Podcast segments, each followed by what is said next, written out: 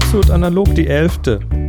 Ja, grüß euch Gott. Wir sind wieder zurück und wir geben euch heute ein bisschen oder eine weitere Dosis Analogfotografie. Grüß euch wer? Der steht bei uns auf der Villa tatsächlich vorne auf der Tür drauf, ne? Mit Gott tritt ein und so. Genau. Aber das wollen wir jetzt nicht vertiefen, das haben wir so gemietet. Bei uns würde er das Spaghetti-Monster grüßen. Genau. Auch wenn wir keine Nudeln essen, aber wir verehren sie ungeheuerlich, ja. Solargrafie.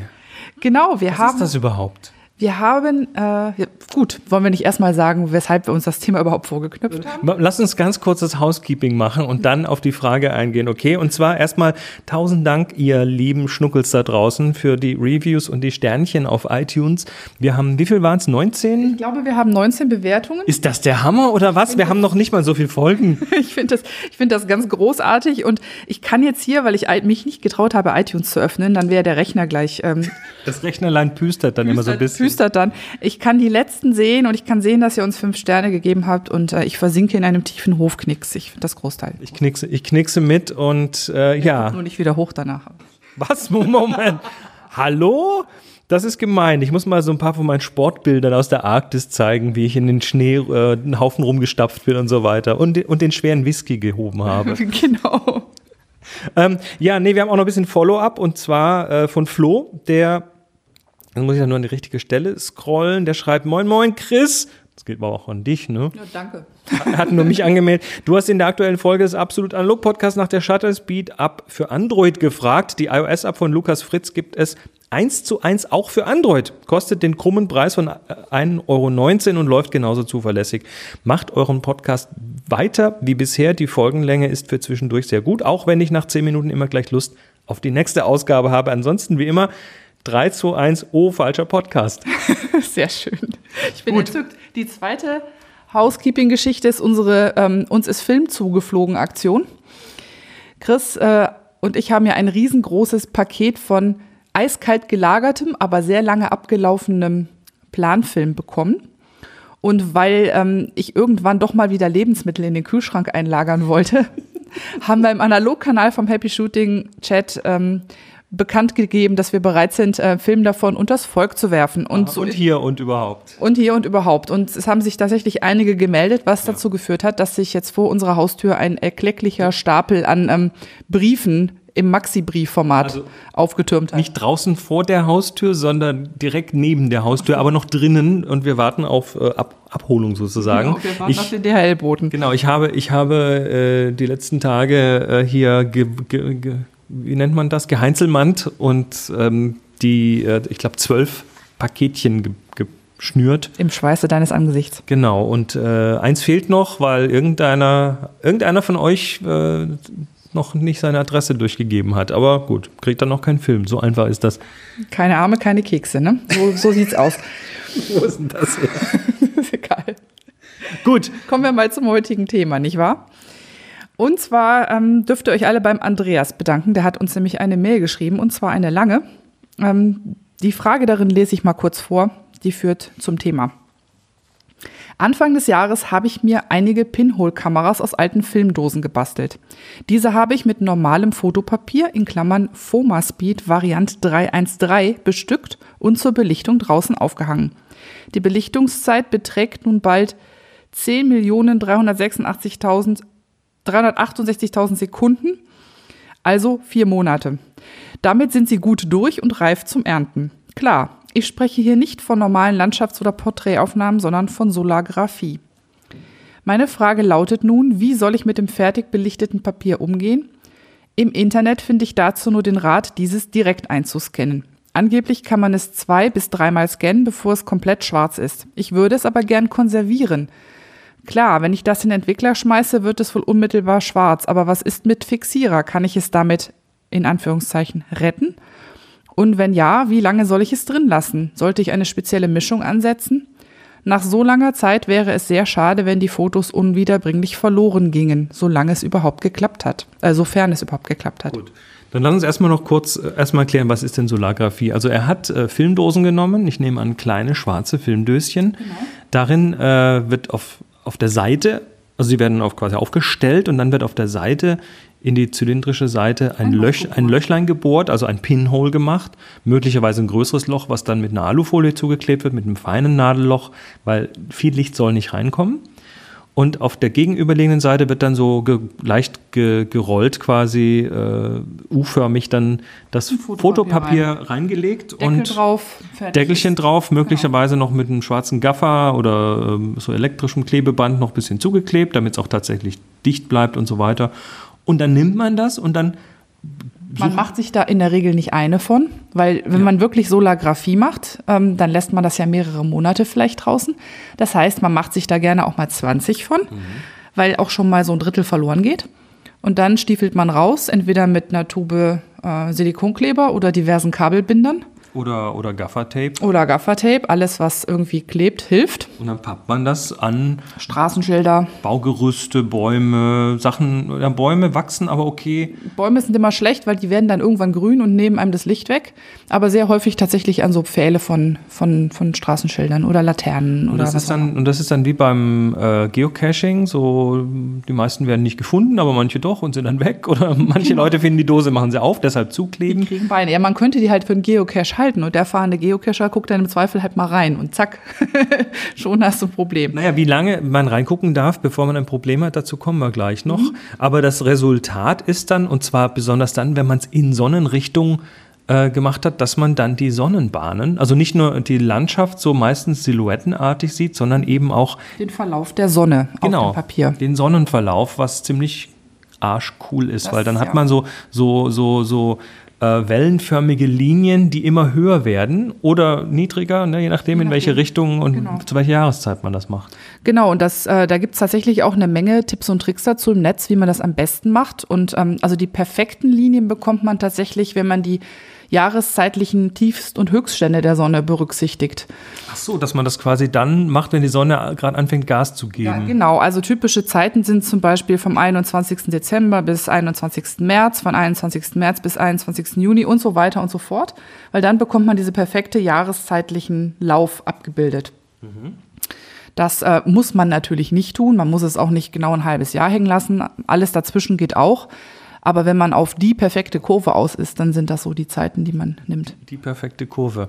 Genau. Ja, jetzt hat der Andreas gefragt mit dem Aufbewahren dieser Dinge oder mit dem Fixieren dieser Dinge. Also der übliche Vorgang ist tatsächlich, dass man die unentwickelt auf den Scanner wirft. Und zwar, also angenommen, das ist jetzt fertig. Man sagt so, oh, heute gehe ich ernten. Dann stiefelt man los mit einem Stückchen schwarzen Gaffer in der Hand, macht als allererstes mal die Dose zu. Oder also die Löcher? Die Löcher in den Dosen, die Losen.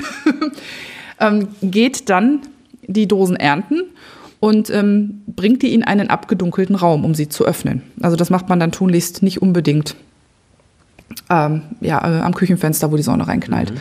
Und wenn das schwarz-weißes Fotopapier ist, darf man das auch bei ganz leichtem Rotlicht machen, genau, ne? Weil diese schwarz-weiße Fotopapiere sind nicht rotempfindlich. Genau, und dann holt man das Papier raus und legt es auf den Scanner. Optimalerweise hat man den Scanner vorher schon, hat man schon mal einen Probescan mit was anderem gemacht. Hat die Lampe aufgewärmt. So, hat die Lampe aufgewärmt, Zeitungsseite, sich auch überlegt, wo man das genau hinlegt und schon mal das Format ein bisschen festgemacht.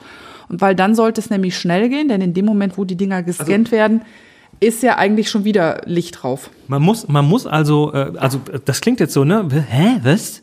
Ja, das Bild ist tatsächlich auf dem Papier sichtbar. Das ist nicht mehr so richtig latent, das ist schon verdammt greifbar. Ja. Ist übrigens auch bei Film so. Das haben wir gemerkt, weil wir, wenn wir hier so Fotoworkshops machen für Analogfotografie, dann haben wir in der Regel auch immer so einen Opferfilm, also sprich einen frischen Film, den wir aus der Patrone ziehen, damit man damit das Einspulen üben kann für die Entwicklerdose. Und da ist tatsächlich auch, wenn die so übereinander liegen und unterschiedlich Licht kriegen und du ziehst sie auseinander, dann siehst du da ein latentes Bild drauf. Das ist tatsächlich sofort sichtbar, das ist nicht unsichtbar. Und auf dem Film, auf dem Papier, also auf dem Fotopapier, was man in die Solargraphiedose legt, ist das auch so. Und ein halbes Jahr draußen hängen lässt, und ist das sehr deutlich. Also. Und übrigens, Fotopapier, man könnte da auch Film nehmen, aber schlecht, weil der Film ist dann wohl doch ein bisschen zu empfindlich. Die meisten Leute nehmen deshalb Fotopapier, weil Fotopapier deutlich unempfindlicher ist. Also so ein Fotopapier hat durchaus mal eine ISO von, die im einstelligen Bereich liegt. Genau, also und ich glaube, ein empfindliches Fotopapier liegt dann schon so bei ISO 8. Aber ich glaube, die meisten liegen sogar drunter, wenn mich nicht alles täuscht. Also das ist einfach besser geeignet für diese extremen Langzeitbelichtungen. Jo, also man hat ein latentes Bild, was schon relativ deutlich sichtbar ist. Und das legt man dann auf den voreingestellten Scanner. Scannt die alle durch. Also ihr müsst euch vorstellen, ihr habt dann ja vielleicht so 10 oder so. Das heißt, die werden hintereinander weggescannt. Am besten so, wenn die so kleine Filmdöschen groß sind, kann man die alle aufs Glas legen und quasi in einem Rutsch durchscannen. Es gibt auch einige hier, die machen das mit Konservendosen. Dann hast du ein etwas größeres Bild, das hat dann schon mal 10x15 oder vielleicht fast. Die klassische Faxedose, aber das Problem bei denen ist, wenn man das mit einer Solargrafie machen möchte, die fallen halt auf. Die das heißt, man sehr gut verstecken, oder man bringt sie halt auf dem eigenen Grundstück an, wo keiner rangeht. Mhm, freuen sich die Nachbarn. Faxedosen kann man vielleicht vorher auch einfach schwarz ansprühen. Genau. Gut, und dann scannt man das und dann bekommt man ja ein Negativ. Und das wird dann digital invertiert und dann auch nochmal, was die Kontraste betrifft, nachbearbeitet. Das ist die typische Art und Weise, dieses Bild zu konservieren. Andreas hat jetzt gefragt, ist eigentlich fast schade, weil das Urbild aus der Dose, das ist dann ja weg. Denn irgendwann nach dem Scannen so viel Licht drauf, dann ist es halt tot. Was mache ich? Kann ich das nicht eigentlich auch entwickeln oder fixieren? Und beim Entwickeln hat er recht. Das würde wahrscheinlich einfach nur in Windeseile komplett schwarz werden. Da will ich kurz gleich mal einhaken, weil du entwickelst ja Film auf Sicht normalerweise. Das heißt, du stehst in deiner Dunkelkammer, du hast eine Schale, eine Entwicklerschale. Ja, Film entwickelst du normalerweise nicht auf Sicht, aber Papier. Wir reden ja von Papier und das ist ja Papier. Ja, du hast gerade Film gesagt. Entschuldigung, meine ich ja. Ja gut, großformatigen Film, autochromatischen kannst du auch auf Sicht entwickeln. Aber das Papier entwickelst du auf Sicht und dann hast du ja nicht unbedingt diesen ratzfatz schnellen Prozess. Und dann gibt es ja auch noch das Stoppbad, was ja manche Leute beim Entwickeln von Filmen auch machen. Die entwickeln und wenn das genügend Schwärzung hat, kommt das ins Stoppbad und wird angehalten. Mhm. Ich glaube nicht, dass das hier nicht geht. Also ich glaube, dass das da hier auch gehen müsste. Glaube, dass du ich würde jetzt vermuten, dass du aufgrund der Länge des Prozesses, bis du das gemacht hast, wahrscheinlich an Kontrasten verlierst. Also gemacht, wir müssen sagen, wir haben das selber noch nicht gemacht. Nee. Wir haben es nicht gemacht, wir wissen, ich habe ein bisschen recherchiert. Es gibt Menschen, die das tatsächlich mal fixieren, in Fixierer werfen. Also du musst es erstmal entwickeln und dann fixieren. Nee, die es direkt in Fixierer werfen. Nach dem Motto, das Bild ist ja schon latent. Ich berichte nur, ich habe es nicht ausprobiert. Die es direkt in Papierfixierer werfen und sagen, aber das wird sehr, das verblasst dann und das wird relativ kontrastarm. Und ich kann dir aber auch sagen, warum, weil wenn du das latente Bild, du hast ja in dem Moment trotzdem noch kein umgewandeltes Silber und das macht der Entwickler. Du hast ja dann alle drin sozusagen. Der Entwickler wandelt Silber um, das belichtet wurde. Das heißt, der Entwicklungsprozess ist wichtig, weil der Fixierer, der wäscht ja das nicht entwickelte Silber raus und du hast auf einem solargraphierten Papier, was nicht entwickelt wurde, einfach kein entwickeltes Silber. Das heißt, es wird dir alles rausgewaschen. Kein Wunder, dass das kontrastarm wird. Mhm. Da bleibt nichts mehr übrig. Die Frage ist halt jetzt tatsächlich, also man müsste es ausprobieren. Mhm. Interessanterweise tut es nur keiner. Ich vermute, dass das auch daran liegt, dass das so ein bisschen so eine gewisse Philosophie hat, die Vergänglichkeit dieses Ergebnisses. Und natürlich dann die quasi beste, weil nachbearbeitete Variante dann digital zu erhalten. Weil die Ergebnisse, die man digital im Netz sieht, die sind alle nochmal, da sind die Kontraste nochmal getuned. Die sehen natürlich alle ein bisschen besser aus als das Originalblatt, was du aus der Dose holst. Ich glaube, die Vergänglichkeit des Ganzen ist so ein bisschen auch der Witz daran, habe ich den Eindruck. Aber da reden jetzt zwei Blinde von der Farbe, weil wir es bisher noch nicht ausprobiert haben. Gut, vielleicht weisen wir noch auf ein paar kleine Solargrafie-Projekte hin, die wir online gefunden haben und wo man sich das einfach alles mal anschauen kann. Es gibt zum einen zwei ganz interessante Artikel, einen auf Querfeld ein, Solargrafie und extreme Langzeitbelichtung.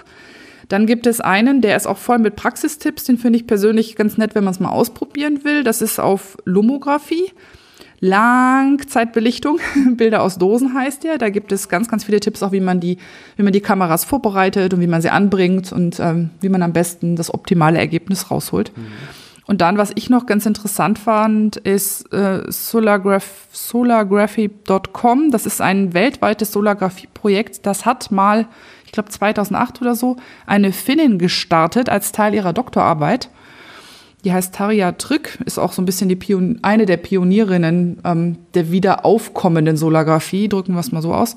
Und die hat tatsächlich da Bilder aus der ganzen Welt gesammelt. Man kann dann nach Regionen gucken, nach Kontinent, nach Land, nach Stadt und dann an sich anschauen, wie da der Sonnenverlauf dann in den letzten Jahren so war. Das finde ich ganz toll. Und dann noch sei noch ein Literaturtipp weitergegeben. Ich habe hier ein Buch, Fotografie, ein Handbuch der analogen Kreativtechniken. Und das ist von Marco Antonini, Sergio Miniti, Francesco Gomez, Gabriele Lungarella und Luca Bernandi oder Benandi. Und da ist tatsächlich auch, sind 4 Seiten How-to Solargrafie drin. Das ist erschienen im Prestel Verlag. Ganz genau. Kostet, ich glaube, 29 oder 39, irgend sowas um den Dreh.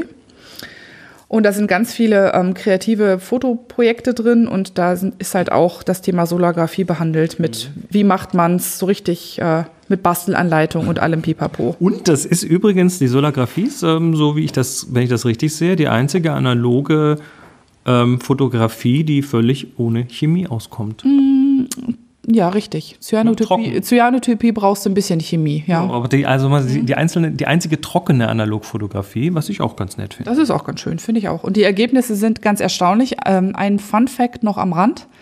Man macht das mit schwarz-weißem Fotopapier, aber die Ergebnisse sind in der Regel, haben einen Farbstich. Wir wollen echt nicht, ganz bewusst nicht sagen, sie sind farbig, weil es sind keine Farbfotos, aber wir vermuten, und das wird leider nirgendwo richtig erklärt, dass das an Tönungen vom Papier liegt und möglicherweise an Artefakten von Farbstoffen in dem Schwarz-Weiß-Film, in dem Schwarz-Weiß-Papier, was die Empfindlichkeit erhöhen soll. Mhm. Das ist so unsere Vermutung dabei, aber tatsächlich, es kommen interessante Farbstiche raus dabei. Das tut den Bildern auch sehr gut. Das verstärkt diesen leicht surrealen Charakter. Mir gefällt das. Mhm. So, wir sind am Ende dieser Episode. Noch mal kurz der Hinweis, dass wir hier in der Viewfinder Villa ja auch Workshops machen. Vielleicht machen wir auch mal einen Pinhole-Teil. Und zwar am 24. und 25. Juni dieses Jahres. Da gibt es noch ein paar Plätze.